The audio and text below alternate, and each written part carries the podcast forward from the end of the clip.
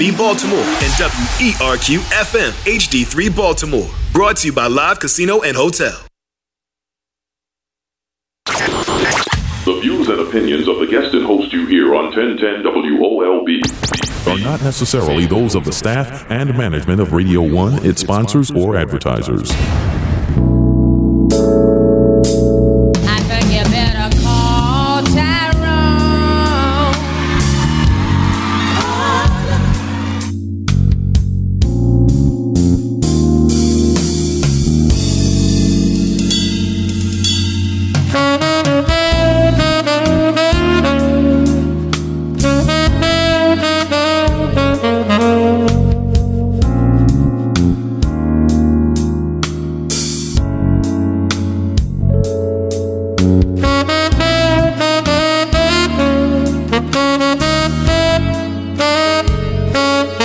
Thank the people that are here to support this bill.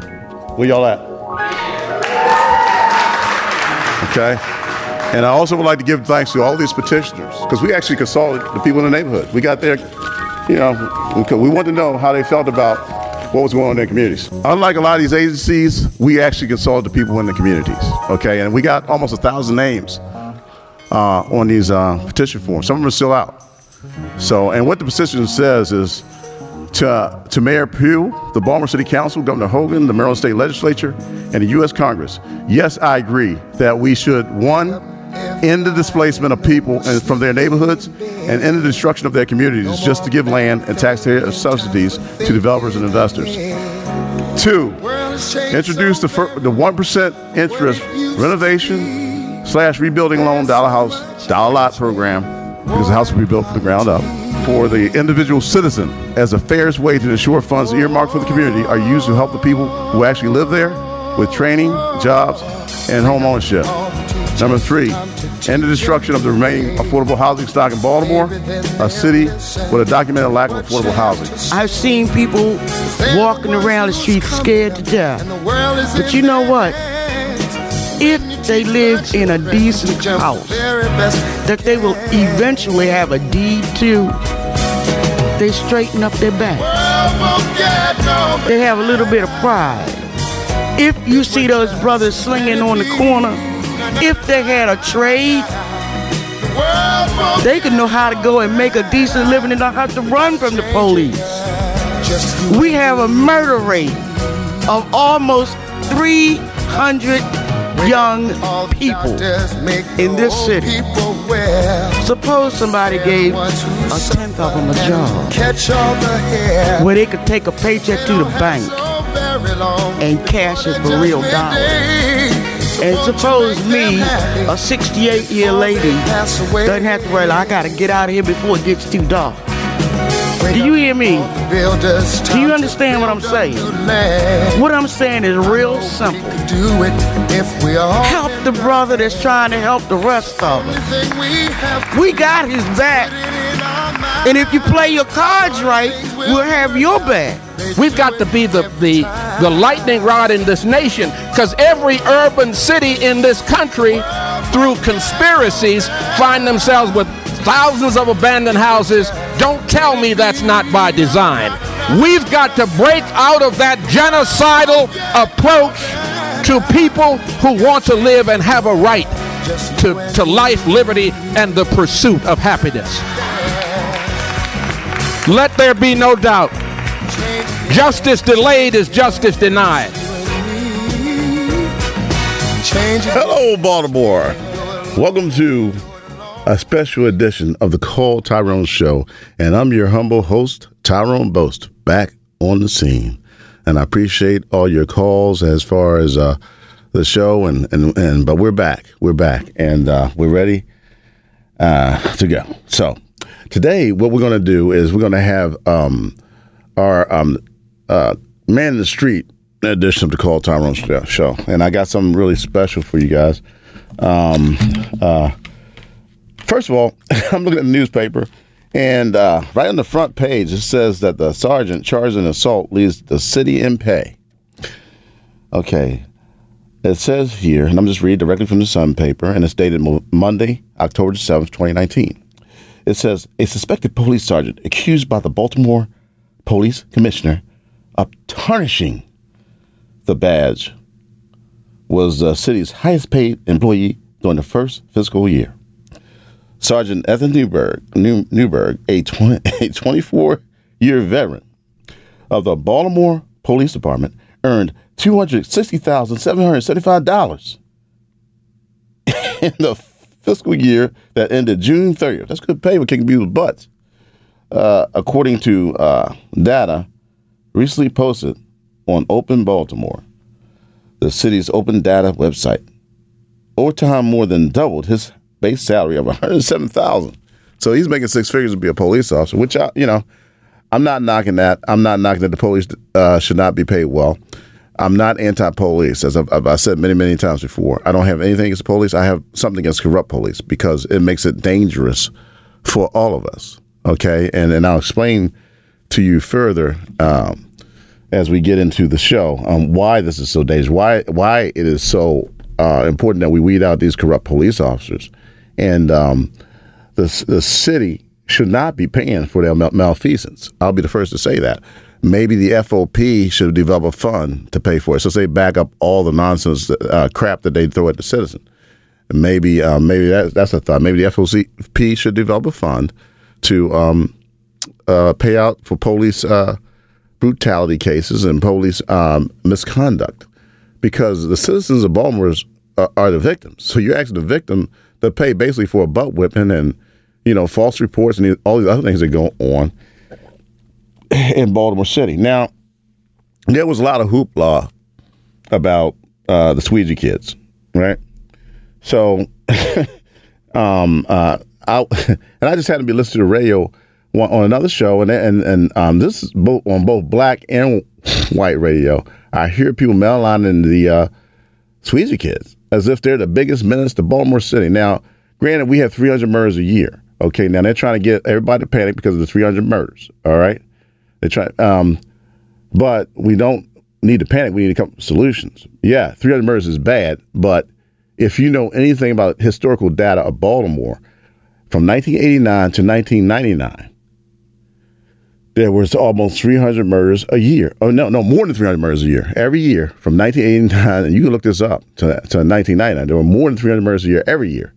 So, and the reason this hasn't changed is so we're back to normal. Actually, we had we had uh, I think Sheila Dick on Sheila Dixon's term we had uh, decrease, um, but we're back to normal right right now. Um, actually, mainly because we've done nothing that really works to change the situation, the underlying problem. We're still doing the same stupid stuff. Um, uh, you know, hire more police. Okay, well, you know what? The police by nef- the, the police cannot stop you from committing a crime. Okay, by definition, you can't lock people up if they haven't committed a crime. So the police is a reactionary force. People. You know, they're not there to protect you, they're there to enforce the law. Okay, and a lot of people don't understand that. So you would actually have to do something constitutionally. You actually have to do, I would have to, or somebody would have to kill you before the police can arrest them. So what are you going to, you wait to get killed and then, you know, what good is that for you? You know, it's good for the rest of us. They're still above ground, but for you, it's too late. So what we need to do is look at effective things to prevent crime, front end stuff to prevent crime from happening in the first place and get people out of their lifestyle. That's what, you know, a lot of the murders and Baltimore as I keep saying over and over again, are connected to uh, the drug trade and, and drug culture. And, um, and that's been documented. It's not to be debated. So we need to figure out why people are turning to these means of income and and do and handle it that way. Keep people turning their lives around. I've seen people turn their lives around. I've seen it, but usually I had or, or they were offered something that made up for the income they would lose. It's one thing to, to give people a bunch of, you know, um, high talk about why you shouldn't do wrong and all this stuff. If you're eating good and you got a big belly, and but the minute that person gets hungry again, he's going to see the BS in your message. Okay, so you can't. I mean, you can't eat tree bark. Now they want the Squeegee kids to eat tree bark because apparently people don't understand the degree of poverty in a lot of these neighborhoods, and a lot of their parents aren't there. Um, some of them out chasing drugs or whatever, the, the parents, and they had to spend the food money, you know, on, on drugs. So you're telling the Squeegee kids um, to ignore his siblings, and you know they're stepping up. They're doing what they have to do to survive. They created a hustle because the hustles we had don't exist anymore. You can't go out and shine shoes. Okay, the stuff you did when you were little. the, the you you you uh, older black men that mad at the Squeegee kids, the stuff you did when you were little, they they it doesn't exist. You can't collect bottles. Adults are selling newspapers, so you don't have a paper route. So those hustles don't exist, and we don't have the summer jobs we had. I worked every year on a summer job, every year, and I worked ten weeks, not five that they're doing now. So what we're to do is we're going to try to hear from the Squeegee kids uh, mouth himself. I interviewed the Squeegee kid, as a matter of fact, and uh, I went down to his neighborhood because I met him at a, at a, um, a conference on. Um, it was like a meeting we had uh, to, to figure out some problems in the city, and I and I, I told him I wanted to interview him so for the show, and um, so I went down to his neighborhood. He lived in the hood, just like I knew he did.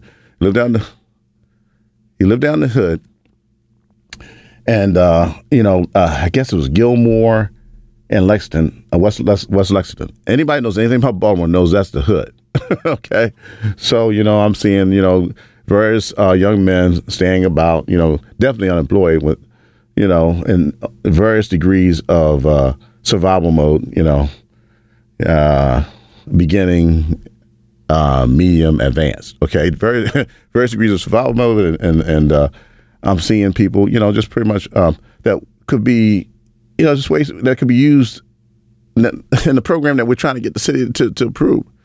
You know, give them a trade, give them something to do, give them something to get them out of that lifestyle, give them that alternative. Okay, so we're going to go. What we're going to do is we're going to go to number number 59, and we're going to figure out to 59. We're going to figure out what it is that makes somebody wants to do Squeegee. We're going to hear from the Squeegee guy. We're not going to hear from somebody su- surrounded by 20 uh, policemen, you know, bellies poking out and guns and all this stuff. We're going to hear direct from the Squeegee guy. Um, this is uh, Tyrone Boast. Um, you don't have to use your real name. If you want to, that's fine. Uh, you know, but um, you want to introduce yourself? Yeah. Yeah. Okay. You what? You don't want to use your name? Nah. Okay, that's cool. That's cool. All right. So, a lot of people say that the um, the Squeegee kids are a menace. What you got to say about that? I don't know why. You, I mean, they can come right there and take a look at themselves. Right. Like, come talk to us. So all Squeegee boys ain't doing bad stuff, and because I hear Oh, people no. saying they putting mud on people, muddy water on people's windows, Oh, no. and they rude and they cussing people out and all this kind of stuff. See, we entrepreneurs. The entrepreneurs, we just the ones who hit the window, and y'all say no, we still hit the window, and then like just hit you with a thank you. Catch me the next time, you ain't gotta pay for real. Do you do you think there's a lot of that going on? Because I've never really, No, I I've never really encountered it. I ain't You- never see it in my eyes. You feel me? Yeah. They said they send their eyes. So Yeah, they in it eyes. That's what I, I agree. I agree. I've never had any Squeegee person disrespect me, entrepreneur, whatever you want to call them. I never had them disrespect me in any way. If I say no, they just go about their business. Well, I give them a dollar, and they ain't got wash with them. You know what I'm saying? Right. So if I got it, I just give it to them. But um, so uh, have you ever had? Um, about how old are you? I'm 19. You're 19. You ever had a summer job? Yeah. Okay. Yeah, how many? Every year? Nah, one summer job. One summer job. Yeah. Since you've been a teenager, you had one summer job. One summer job. Okay, when I was a teenager, I had a summer job every year. How many weeks did you work when you had that one summer job? Five.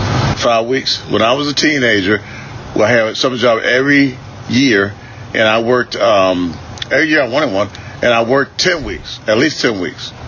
So there is a difference. A lot of grown-ups don't understand that. They don't understand. They say the jobs out here, and they just people just too lazy to go get a job. Right. So, um, what, what do you think about that? Do you think um, there are pro- enough programs out here for young people your age? No, no.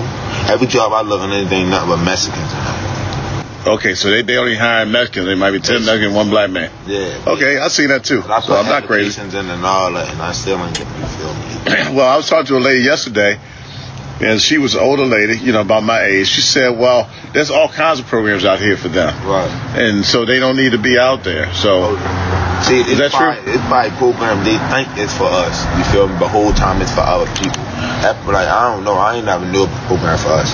I don't know. okay, so so what do you think would be a good idea if, if they if they want to um, get people from stop people from doing squeezing? Because some people have a problem with it. I'll be honest with you. I don't have a problem, but some people have a problem with it.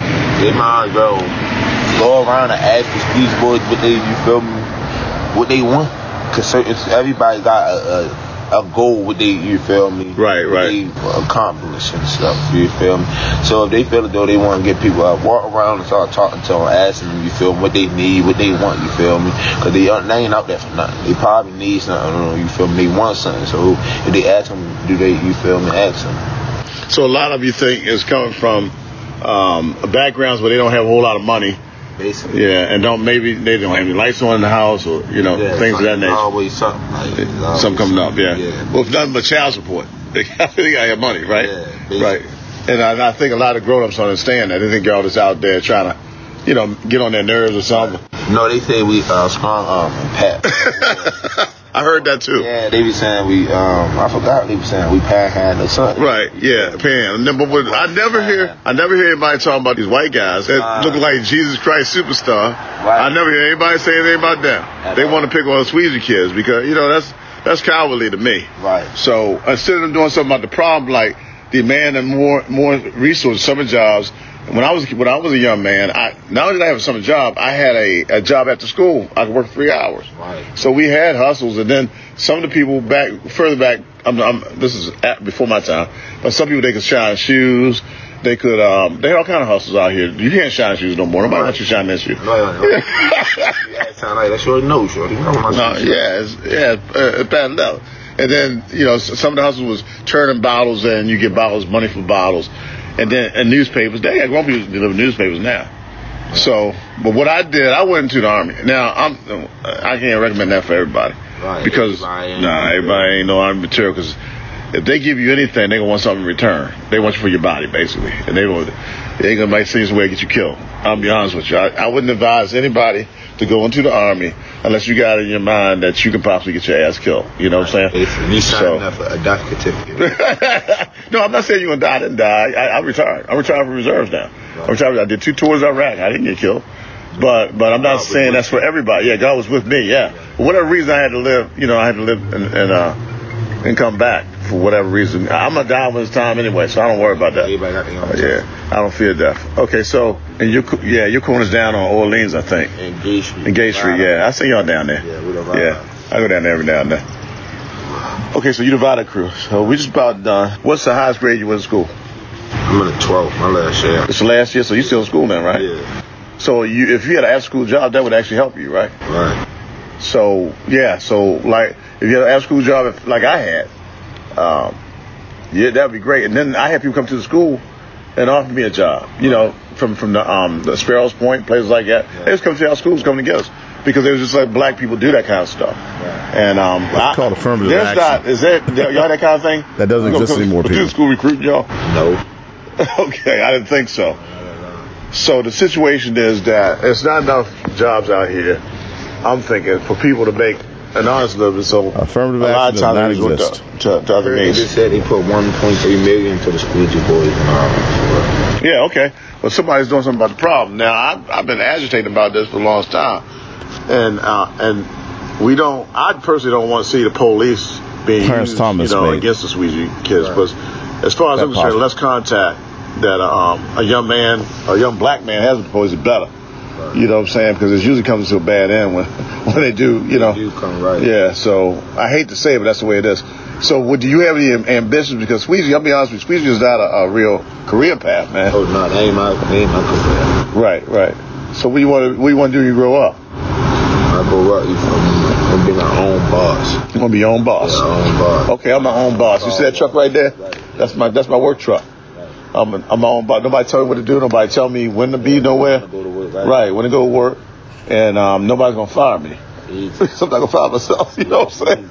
So, um, uh, what are some of the things you've been looking at? I'm thinking about getting a car wash or something. You know, that's what costs money, right? That's what I'm saying. So how you gonna get the money? You want though? So I, can, so I can take over the, you feel me? Right, right. So I can take the east side boy. Oh, okay? So y'all want to get a swell? Y'all want to try to like get a, swa- a car wash and turn go professional with with your, with your, your entrepreneurship. Instead of just wa- wash windows, wash the whole damn car. Wash the whole car. Oh, that's an excellent idea. That's an excellent idea. I wonder, you know, I'm trying to advocate to get the houses and everything. I wonder if we can get a building that y'all can use for a car wash. That's what And yeah, and then and I'm I do plumbing too. I'm a master plumber. Well, maybe we can hook it up to where y'all got. You know what I'm saying? So yeah, so have an alternative to be to being out here because a lot of people. And I listen to I listen to uh, white talk radio. Oh man, it'd be hard on Squeegee kids, man. I'm like, I, I don't know if you ever heard it, but um, I'm like, I mean, really? You know, I, they can't stand even watching y'all when they go out the city with all the money they make in Baltimore. Right. Back to the county with the money. Don't even stop at the corner store. Right. They're looking at you like you're in their way, and they, they feel really it's guilt. It's Yeah, guilt trip. right. They know that that um, people out in the city is starving, and they're making all this money off of Baltimore, and ain't giving nothing back.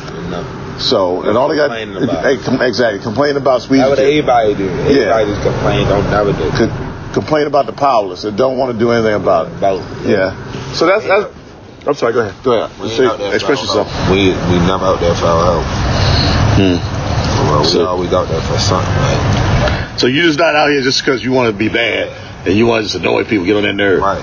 That's the kind of shit I be getting from grown people, you know, and I have to tighten that up. It's, it's like I can't sit there and listen to stuff, Right. you know, because I know if I'm if I was if I was your age, I have enough, I'd be out there squeezing too or something. I'll figure something out to do a hustle. I'm not going to starve, you know what I'm saying? So, I mean, that's how I look at it. I always been all my life been hustling. I had had jobs since I was 14 years old, nonstop, man. But a lot of it was from help from the government, the city government. They had these jobs for us. And a lot- That ain't even God for us no more. Right. I don't know what they doing with the money. And a lot of the adults don't realize that that these jobs ain't out here the way it was when we was kids. Right. And and they saying y'all got all these programs that that help you know young uh, disadvantaged young men, and these programs ain't it ain't enough of those programs. Right. Uh, am I right? Right. They got these so-called programs. The program supposed to be riding around picking us up. Or something. Come Well, around yeah. and talk Even to us, it's somewhere you go, yeah, post, program or something put like something on the door on a windshield wiper or something. Now, I'm not saying somebody will come and bring you a job. You would have to, you, Yeah, they eat. but at least have a job available. Have like a Or a counselor come out to squeegee points.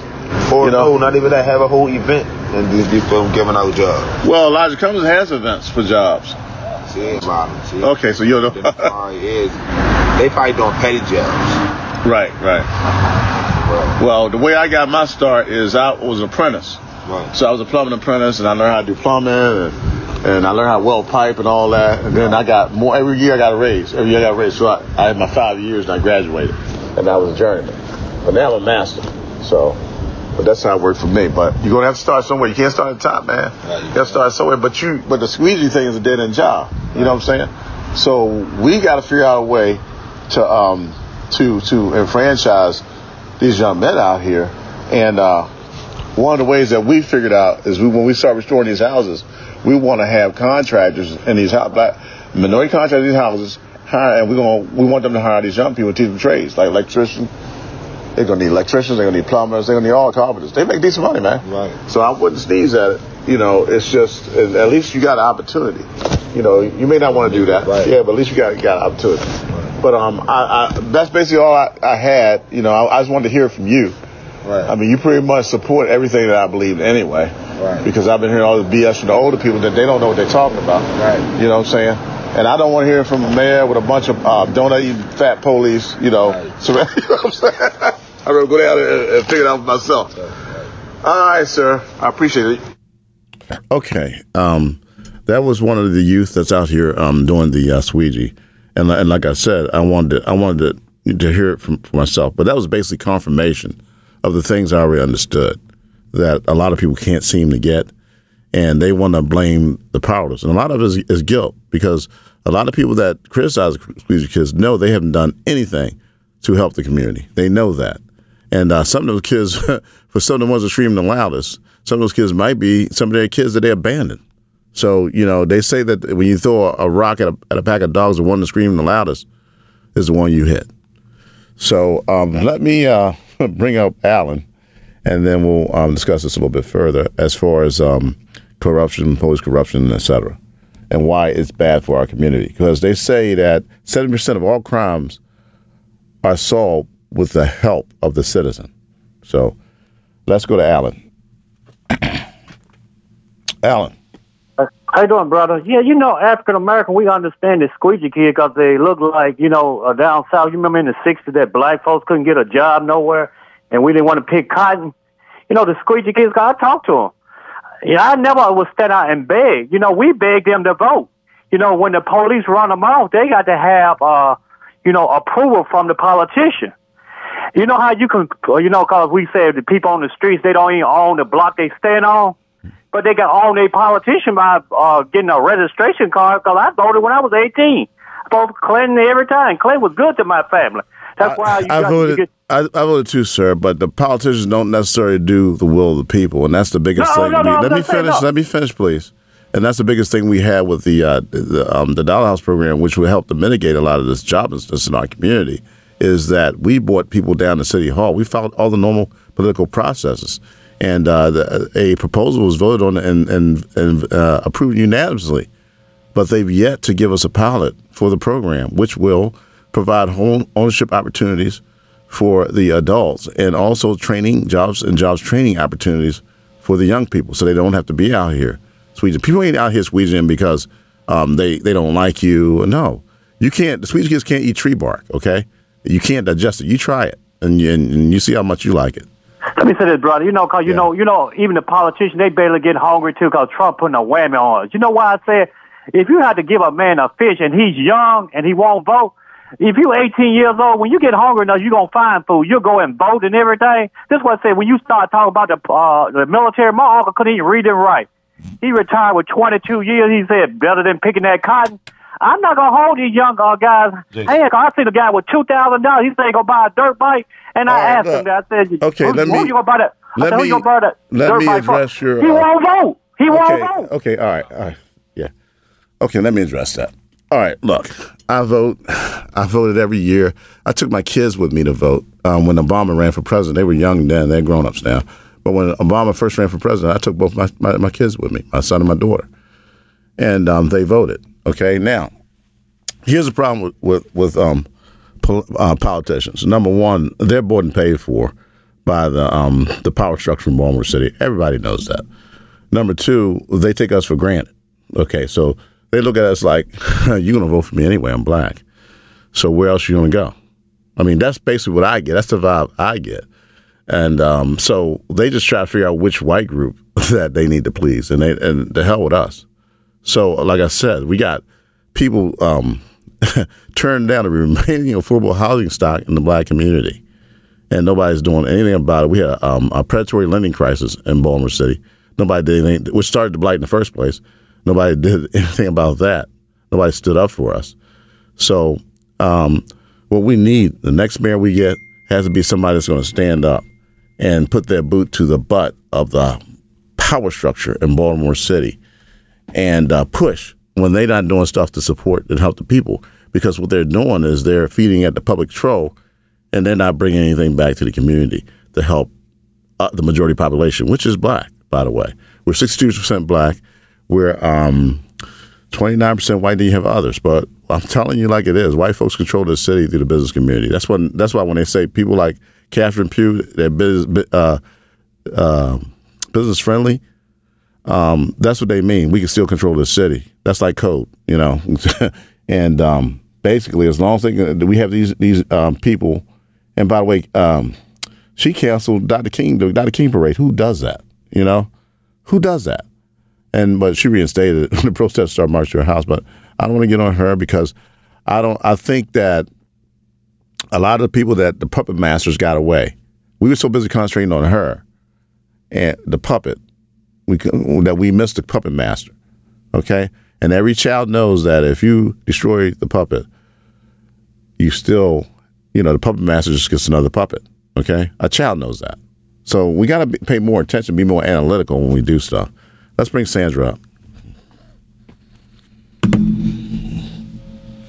You know, I I was listening to you, um, Tyrone, and you are absolutely right. I wish you could record your conversation and find a way to give it to people who don't understand the system Yeah. and don't understand Well, what's going on. I do do with that, Sandra. black children. The calltyroneshow.com. All my shows are hung there by a young man that, that helps me out.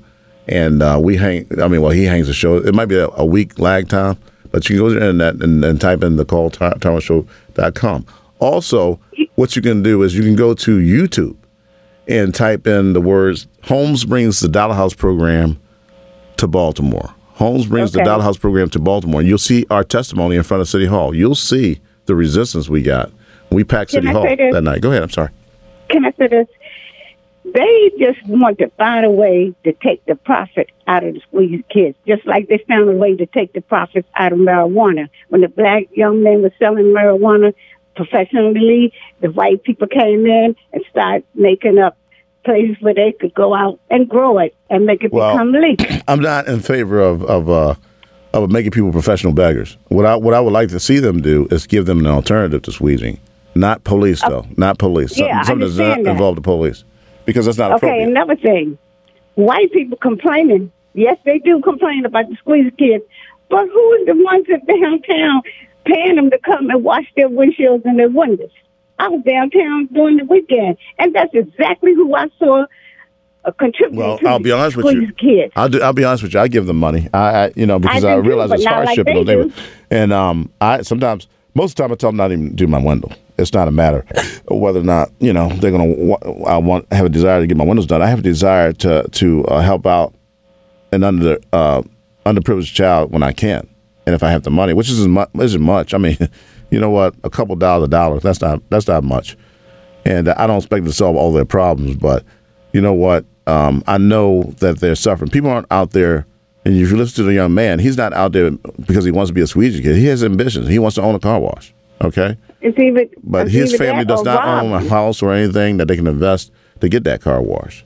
So meanwhile, he's got to figure out how to how to make it out here. There's That's people, true. There's people doing all kinds of stuff, slinging dope and everything else. I'm not. Right. I'm not approving of that. I'm not saying that's what you should do, but sometimes when you're left with no alternatives, you're put into survival mode, and you do what you got to Well, do. If they were really, really concerned about the young black children in Baltimore City, They're not. they would pave a way for them. Well, that's the problem. That's why I say it's, it's the power structure in Baltimore, the business community in Baltimore. They want everything. They don't want to share any of the wealth. Baltimore is the right. economic engine of the city. That's right. You know, You're hands down. Right. And and uh, yeah, I know the lines are full, but and hand and um, hands down, Baltimore's economic engine of the city. And I hear on some of these uh, conservative talk shows uh, how much money the Mm-hmm. state gives Baltimore. It's minuscule compared to the amount of revenue that Baltimore City produces in terms of the business community in Baltimore, the port of Baltimore, and everything else. So don't let them fool you, You- with this nonsense like that. I They don't fool me. I know. And- and I've heard- Tyrone, have a nice day. I'll right, let you go. I've, Bye I've. I've also heard where, and on the conservative stations, you know, Yes, yeah, yes. where, I'll, I'll let you go. yeah, thank you. Thank you for calling, Sandra. Call, call back next week. Okay.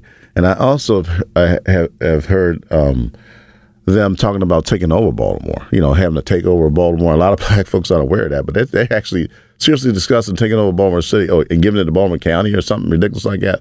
Look, and they're using crime as an excuse, which we said the crime rate's been pretty steady anyway. The murder rate's been pretty steady because you ain't doing nothing to, to mitigate it. So, um, or you're not coming up with programs that work.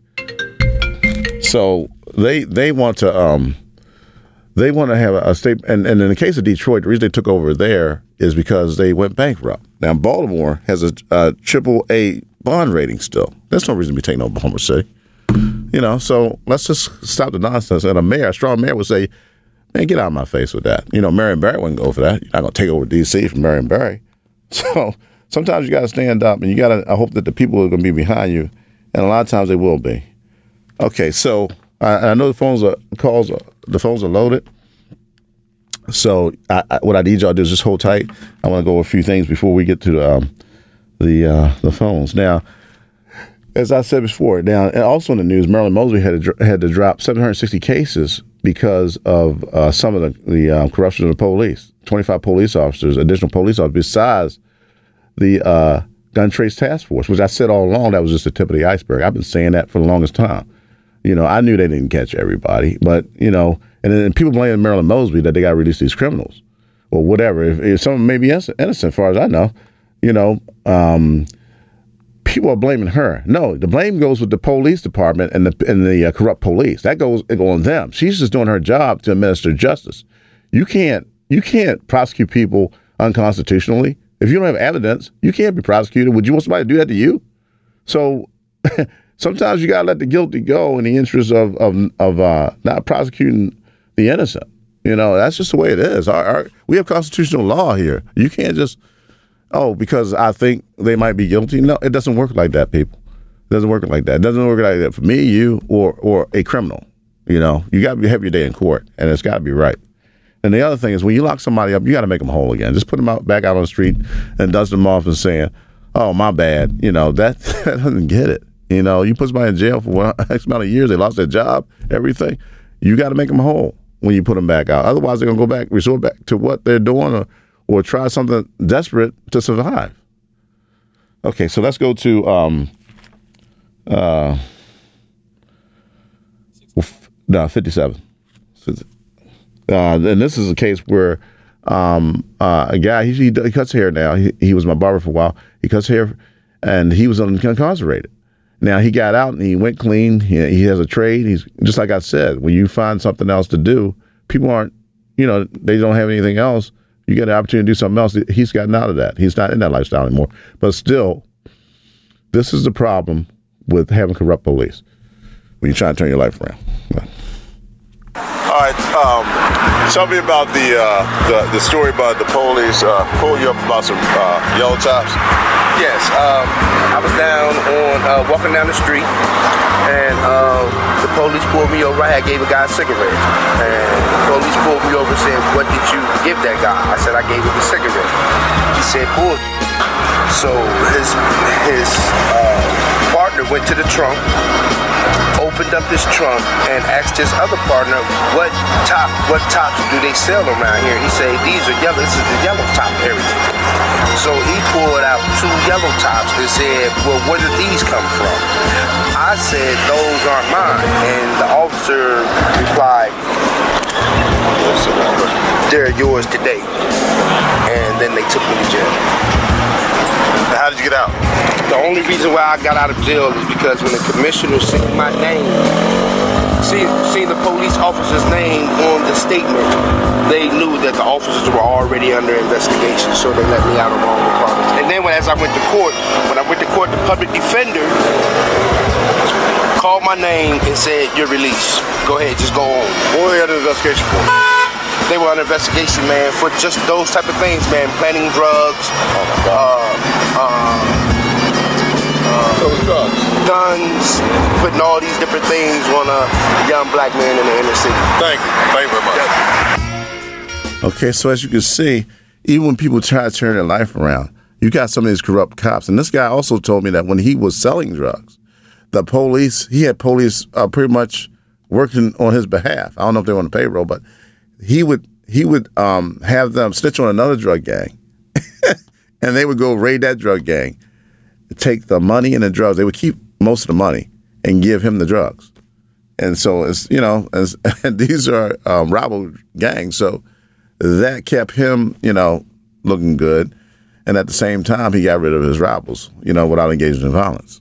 so, so um, um, that's just you know, uh, like I said, the tip of the iceberg. And by the way, that was recorded because I was on the air before. That was recorded before the gun tra- trace task force even broke, before that story even broke. So I knew about these things even before the gun trace task force even happened. That was a couple years ago. Okay, and as I said, um, my I'm usually about two years ahead of the average Negro in my thinking. So, and that's just um, an example of, of that. So, the the other thing is, um, I'm gonna do. I'm, I, I, hold on, callers. I'm. Gonna, I know you, I'm loaded. Lines loaded, but let me get through this other one, and I'm starting to pick up calls again. Um, and we're going we're going to figure out um, number 58 how, how you know planted evidence can affect somebody even if they're trying to stay straight. And this is a good kid. I mean, he had a good job in Virginia, and he had um, he had a security clearance and all that. And this is how this planted evidence thing can really hurt you because they see all of us as the same, the universal suspect. Some of them, the bad cops, they're good cops too. My son is in law enforcement, by the way, so I don't, I'm not, I don't think all cops are bad. He's a good cop. Jason, uh, I say before it started getting warm, one of my friends was walking up the uh, walking up to the carryout. As he's walking up to the carryout, somebody called him back to, to talk to him or whatever. And when he instead of him walking back, he he was basically where he was walking at was in basically like at an intersection of an alley in the street. So Okay. instead You got of a criminal record? Say it again. Do he have a criminal record? No, he doesn't have a criminal record at all. Okay, not at all. So when he was walking, the uh, the knockers came up uh, came up the street and made the left. They seen him standing by the alley. He get to walking because he's seen him, knowing what type of area that we live in. He get to walking on, but they thinking that he probably came out of the ad. They go, they get to messing with him or whatever. Mind you, he ain't ain't no drugs or record or Right, right, on, right. His, on his record. He has no record. He get locked up for some drugs they found in the ab. Now they trying they and because of because of that because of that whole situation, he lost his uh, he lost his job. He was working with uh, oh my god. He was working with some somewhere I don't know exactly what he was doing, but he was doing some type of job in Virginia. And you can't have a record doing that. But at the same time, they was trying to offer him probation and all that. You get what I'm saying? But it's it's it's the not this the fact of if you know the system and not knowing the system. You get what I'm saying? Mm-hmm. Because he take probation. No, I told him don't take anything. Right, 'cause because- that's a guilty plea. Yeah, because he didn't have no record. So it's basically on the how can out of you you 27 years old and you ain't never had a drug charge. Now all of a sudden you in a, a so-called drug area and they find something in the alley. Now they gonna say that it's yours. You have no history of it, so they can't just say that you sell drugs. You get what I'm saying? Yeah, I got you, man. Okay, so you can see the danger. And as I said before, 70% of the crimes that are solved are due to the cooperation of the citizen. So you can see the danger of having corrupt police in these neighborhoods. So you even have, even some of the good kids are getting caught up because they see us as a universal, the bad cops see us as a universal suspect. You know, take take your punishment as a man. I mean, like a man, like the gentleman that makes more money than anybody else in the city said when he was um, placed, uh, um, conducting that false arrest on that young man. Um, so we got to be um, very careful when we expose these corrupt police, and uh, that's why um, I would say that Marilyn Mosby has done an excellent job because she stood up. A lot of uh, politicians were hiding when this stuff was going. Freddie Gray was ro- ridden around with a broken neck, given a rough ride. We don't need all that. You take the man in. I'm not saying people should be allowed to commit crimes. They should be arrested for committing crimes. But you take the man in. You give him his day in court. You don't. We don't need you killing him. We don't need you breaking his neck. None of that. Um, and uh, so let's go to Leon. Hey guys, how you doing? All right, sir. How's it going, Mr. Leon? Going. I want you to follow me on this. Go ahead. Now, I read in the paper that Marilyn Mosby's office closed the investigation on two of the su- subsequent task force officers that were convicted. Her office closed the case on, said there was no case. And it also said she closed it before the feds closed uh, uh, board indictments. Okay, that was part of part of the uh, what's name, which I think they played a, a political uh, p- political trick on her to make it look as though her office was inefficient because subsequently the task force people were convicted. Okay, Right. but it gave the impression that her office dropped the case against two of the individuals. Right, right, That right. was also They don't like her. You follow what? So, yeah, the Huh? white power structure in Baltimore, and I'll put it like it is, they don't like her. When I listen to conservative uh, talk radio, Yeah. they do not like her. And that, to Now- me, that's a plus. If it, And if the FOP, the FOP sued her, remember? Yeah, but, FOP but listen, if- if th- that's a badge of listen honor. To this. listen to this. Wait till they come out with the film of the Freddie Gray house where he lives, still dealing drugs out of there. Wait till you see that in the paper. Well, Take care. all right. Thanks for calling in, Leon. Call next. Oh, wait. The film of the Freddie Gray. Okay, let's talk about what a criminal record. Well, no, we're not going to talk about that. Let's talk about um, um, uh, mm, um, sixty-three. Because I think Marilyn Mosby doesn't get enough credit for, for quelling those riots. And uh, if you remember, it was her coming out and saying, "Look, we've heard you. We've heard your voice. We uh, your cries for justice. You know, more or less." And that's why the kids were rioting in the first place. You just waltz into a block, break somebody's neck, and you waltz out, and you know, no consequence. I mean, come on. If that can happen to Freddie Gray, and this is what people need to understand, it can happen to anybody. It can happen to me. It can happen to you. If it can't happen to Freddie Gray, it can't happen to none of us. So we got to take care of the least of, of these, you know, just as, as the scripture says. Um, so we got to be. Um, I know, no, Freddie Gray was not a model citizen, but the fact of the matter is, he needs his day in court. You don't just uh, execute somebody on the street. No summary executions in this country. So we need to take care. Um, I know an older gentleman. He was seven. He's eighty now, but he was seventy years old when the police pulled him over and broke his arm. So don't think that if we let them get away with this, they won't do it to you. Okay, so let's be very careful. Um, um, sixty-three. Marilyn Mosby. I'll tell you what. Let's let's, let's do this. Let's go to uh, Ernest. Go ahead, Ernest. Hey, Tyrone. Hey, sir. How's it going? The reason why uh, those officers got off in the Freddie Gray trial because that black wagon driver allowed them to, those three white officers to put Freddie Gray in the back of that wagon. If he had said no, call an ambulance, Right.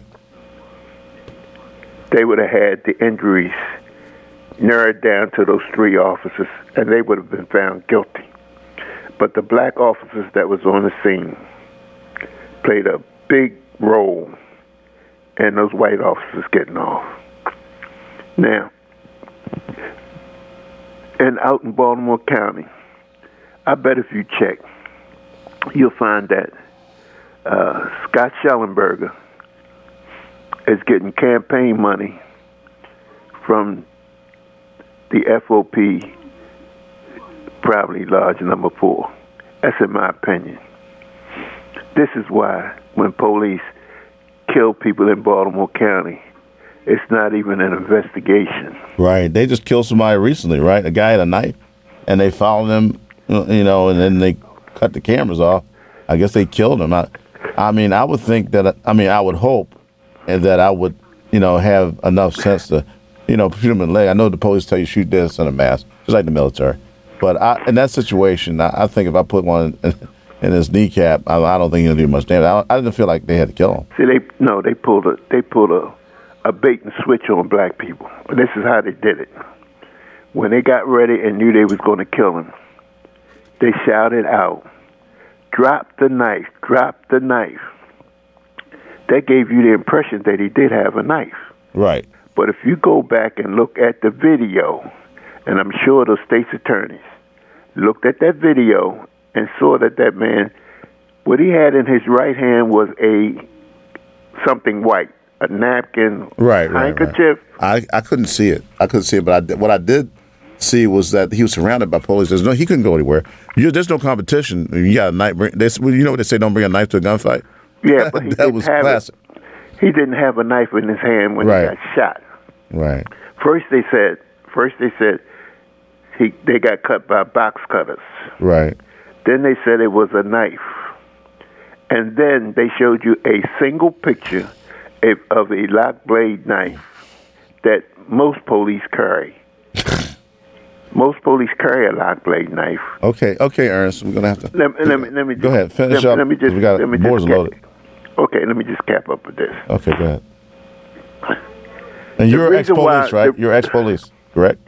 Yeah. Okay. Go ahead. The the the reason why that a lot of black talk show hosts do not talk about these things. Oh, Suiter, Detective Suiter, right. was thirty. I told you when he when he killed his son. Right. I, I, heard that, but I didn't He want to say it on the air. I heard Huh? from other people. I heard from people in, in the street, but I didn't want to hear you say that on the air. No, it's in it's in it's in the, it's in the papers. Right. It's all over the news. Right now it is. Now it is. Right. Yeah, it's Yeah. A, but I told you when it happened Right. that he was dirty and he was crooked. Now it comes out that he was dirty and he was crooked. And guess what?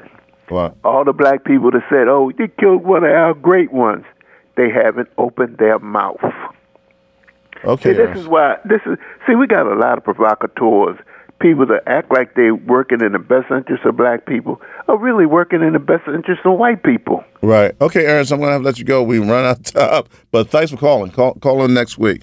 Okay, so, all right. So, what we're going to do is um, we're going to talk some more about why it's important to uh, have strong people, strong folks in place to stand up for our rights. Um, so, let's go to uh, 62, what we were talking about before. Um, Marilyn Mosby uh, had actually doesn't get enough credit for quelling those riots, and this is why. I would also like to thank the Baltimore City Police Department, particularly Major Branford of the Homicide Unit, and Rodney Hill of the Internal Affairs Division for providing us with a hard copy of their investigative materials yesterday, information that we already had. And lastly, I would like to thank Baltimore City Sheriff Department in assisting us with this investigation as an independent law enforcement agency with police powers. To the governor of this great state of Maryland, thank you for expediting the autopsy report, which enabled us to do our job. Last but certainly not least, to the youth of this city, I will seek justice on your behalf. This is a moment, this is your moment. Let's ensure that we have peaceful and productive rallies that will develop structural and systemic changes for generations to come. You're at the forefront of this cause. And as young people, our time is now. All right. All right. Say it loud. Those are the type of leaders. That's what leadership looks like. Okay. I'm going to take and I'm, questions. and what I'm going to do is I'm going to go one more, and then I'm going to go back to the phones. Um, uh, number uh, sixty-one, and we're going to show you why people are behind Marilyn Mosby, and um, and uh, a leader is up front. But people, would- in order to have people behind you, you have to be up front and out there. And like I said, she's been sued, intimidated, death threats, everything else. So, from my understanding of what I, and then this is, you know, from what I could see, she was a very courageous person. That's just what we need in the city. And uh, we need somebody like that for mayor. Go ahead, uh, Jason. Straight up, man. I love you, Marilyn Mosby. I love you. You came in and you did your damn job. That's what I'm talking This is about. Freddie Gray's neighborhood. Please don't ever leave Baltimore. That's the guy we need more people Freddie like Gray. you that's here and that's going to show us the love and respect and, and, and, and get those pigs out of there. And by pigs, I mean dirty cops. Because it's not all cops. All cops are not. But guess what? It takes one bad apple to spoil a bunch, baby. And that's how they carry it with us. We out here for my man Freddie. Justice will prevail, baby. It's gonna prevail in the end. You can't lie to us, because we already knew the truth. We knew what you guys did, man. That's some Did you try to hide it from us, man. Tell us the truth, because if it was anybody else That's Freddie in, in Gray's a governmental predic- predicament, He for filmed the the event. government, been handled. It would have been taken care of. But since it's an African American, we don't matter. Man, we're human beings. We are not thugs. We are not who they say we are. You understand what I'm talking about? Man, Baltimore City is the city of love, baby. And we're gonna keep on holding it down. And we're gonna keep on marching for the rights of human beings. We're gonna keep on going until stop the police brutality. It's not about race. It's a it's a police thing against a civilian thing. If you with us, then you with us. If you for the cause, you for the cause. But guess what? We gonna get justice in the end. Let's go! We out here. Thank you, Miss Marilyn Mosby. Thank you. Yeah! Marilyn, ever leave us. We need you, baby. Don't go nowhere because we are behind you a hundred percent. Okay, that was in Freddie Gray's neighborhood, and uh, that's the gentleman that filmed the uh, Freddie Gray uh, incident. And without that film, there would have never been a trial. I'm sure of that. Um, uh, but at any rate, you can see the appreciation, and that's what we need. And uh, the next mayor, if you're going to run for mayor, I don't care who you are, it should be somebody like that that's courageous that will stand up to the white power structure. You need that uh, in Baltimore because that's what's taking away all resources. It's like Africa, one of the richest nations in, in that's why I Little Africa, one of the richest nations in the universe, but they can't use the wealth to um, feed their own people, you know. And um, a lot of it has to do with um, the resources being exploited and the world markets being used as uh, weaponized against them. You know, and, and they do have some corruption too because you have sellout blacks in Africa just like you got, you got them here. So, and that's the that's that's a part of the problem. Okay, so let's go with Ricky. Hi, good good afternoon, good well, good early, good late morning. uh, this is Ricky Vaughn, and I just wanted to chime in on on on the comment. I mean, one, you're you're absolutely right. We need courageous and bold, I, I might add, leaders, especially within your next mayor of Baltimore. Absolutely. City. If you're not that person, don't run. You're wasting your time. We don't need no more uh, get along get along uh, mayors that don't want to do anything for the citizens. They only want to help the business community and the developers. Absolutely, and I, and I think I've proven that I'm that bold person. Uh, but you know, I'll, I'll say we it, it's not only about just courageous and bold, but we also got to make sure that we break up that good old boy, good old system, good old establishment. We got to stop recycling the same elected officials in office and get upset about why things don't change in Baltimore. We have that love, as, as the brother was speaking about. Baltimore has that city love, but we've also been uh, misrepresented for years, and that's why we have all this anger that's still inside of Baltimore with a, not only a mistrust with the police department, but a mistrust at City Hall. Absolutely. So uh, you know, I, I would say you're right. Not only do we need that boldness and courageousness from the next mayor, but we also need within our city government with city council as well. So Right. We I don't need people in there that forget where they came from. They get up in there and they forget about the people that put them, got them where they are. And that's and, the we- and we don't problem. need people that need a job. and they get too com- they get too comfortable. Yeah, they need a job. They get too com- Yeah, exactly. they need a job. We we, we, we don't need that. There are too Right. many folks run for office because they need employment. Exactly. Uh, and, and that's what's missing in Baltimore. We need folks that really want to truly represent the people. And you said it, folks that are from the street. You know, folks that are. You know, I, I get upset when we talking about oh, all these town. All right, you got close, Mr. Vaughn. I got a couple more calls. The show's almost so- over. So, sorry. I, I get upset when they talk about all these I do too. halls and, But I'm gonna get these. but- Yeah. But, but you need to get out there before campaign season and election season, have Absolutely. town halls, and understand what's going on in the community. So with that, I'll end it. I appreciate it, bro. Thank you, sir. Call back next week. Okay, let's go to Mark C. Mark. Hey, how you doing, Tyrone? Man, I appreciate you, man, so much, man. Um, uh, a weak mayor, and you you ain't saying this.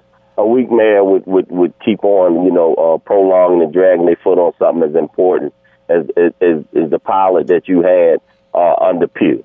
I didn't vote for her, you know, but she did some good things. Also, I'm glad you had the sque- squeegee young man on. Back in the day, Tyrone, we didn't have the, the crack epidemic where you got a lot of young people, 50, 60,000 adults not handling their responsibility. Right, right. So they want to, Mark. They want to blame it on the kids that they got bad parents. How you gonna do that? Exactly. That's stupidity. Exactly. Out here. So thank you uh, for doing that. Uh, as far as the police, I'm gonna have Sergeant Hobson on um, Sunday at five o'clock on my show. We're gonna we're gonna hash this up. Sheila Dixon was was successful um, because she had a, a real community um, policing strategy. I, I talked to her, and she held everybody accountable. FOP and everybody accountable. That's very important. Now, all right. Thank you, sir. Thanks for calling that. All right, partner. Okay. Now, I'm not anti-police again. I said, as I said, my son's a police officer. Um, and Marilyn Mosby has five generations of police in her uh, family. Um, her uncles were police. Her um, mother and father were police. Um, and uh, what got her into um, a prosec- being a prosecutor is her brother was killed. What I understand, I could, you know, from what I understand, her brother was killed when she, when she was like 14 and he was 17. And she saw how great that prosecutor handled that case and that's what inspired her to become a prosecutor. So she's not in it because she hate police. No, she's going. She's what she's saying is nobody's above the law, including the police. A murder is a murder. People, no matter who does it, whether the police uh, do it or whether I do it or whoever. But um, we can't have that going on in our, in our society and expect the citizens to cooperate with the police. So these things need to be um, taken care of. As soon as we get corrupt cops, they need to be handled. Let's bring Charles up. Charles. Yeah, yeah. I had called when you were talking about the squeegee boys. Right. Now we're in layoff season, and secondly, this is the lowest that scrap metal has been in many, many years due to the tariffs affecting construction and manufacturing. Okay. So take both of those together. How are the squeegee boys going to start getting jobs when you have their parents and their siblings and everybody else in the city and state that are looking for jobs and are going to Well, I'm gonna put it to you this way, and like I told the young man, um, the program that we're trying to do, it requires um, what we want to do is we want to get these houses. They're gold mine. They are a gold mine for employment. Let me the finish. They're a gold the mine. It- it's not ain't gonna be no unless we demand it or unless we have a strong mayor. It's not gonna happen. But what I'm saying is, we these vacant houses are. So and you're talking let me finish, let me hypothetically finish. then. Let me You're finish. talking hypothetically. Right, You because don't have a time okay. Um, all right. So now let me talk. What I'm saying is that we need to do things that actually work to to alleviate the suffering. Otherwise, we're going to continue to suffer. Now, if we can get what we want to do is we want to take these houses and put a, a minority contractor in every house, and have him hire the youth and train them in the trades. But These guys there slinging dope, Sweden, whatever. Train them in the trades as electricians, plumbers, carpenters, etc., so that they can make a decent living. They won't be out here slinging and committing these crimes. People are resorting. People are doing this stuff because they're in survival mode. Not, in a lot of cases, they don't want to do it, and if they find other ways to get out of it, they get out of it. I've seen it. So we got to look at things that work, and the police alone is not going to do it. Eye in the sky, all the stuff. That's not going to. You got to commit a crime in order to be arrested. Okay. I mean, I, you don't need eye in the sky. You need police on the beat, walking the street with their feet, not eye in the sky. Okay. Let's try that. We don't need all that high tech stuff, and then we need jobs for the kids, you know, and and jobs for our young people. And this is a way to do it. And you can have at the same time have home ownership opportunities for people that wouldn't otherwise have them. This will work. I'll bet the mayor two thousand. I'll bet the mayor two thousand dollars will work. But uh, this is all the time I have, and I thank you all for tuning in to another exciting and informative edition of the Call Tyrone Show. Come back next week. You hear? WOLB Baltimore and WERQ FM HD3 Baltimore. Brought to you by Live Casino and Hotel. Are you an employee of a company or government agency and you're facing foreclosure of your home? Wondering if you can file bankruptcy and get a fresh start without endangering your job? Soroti and Associates understands that bad things can happen to good people and they want to give you answers. Call 411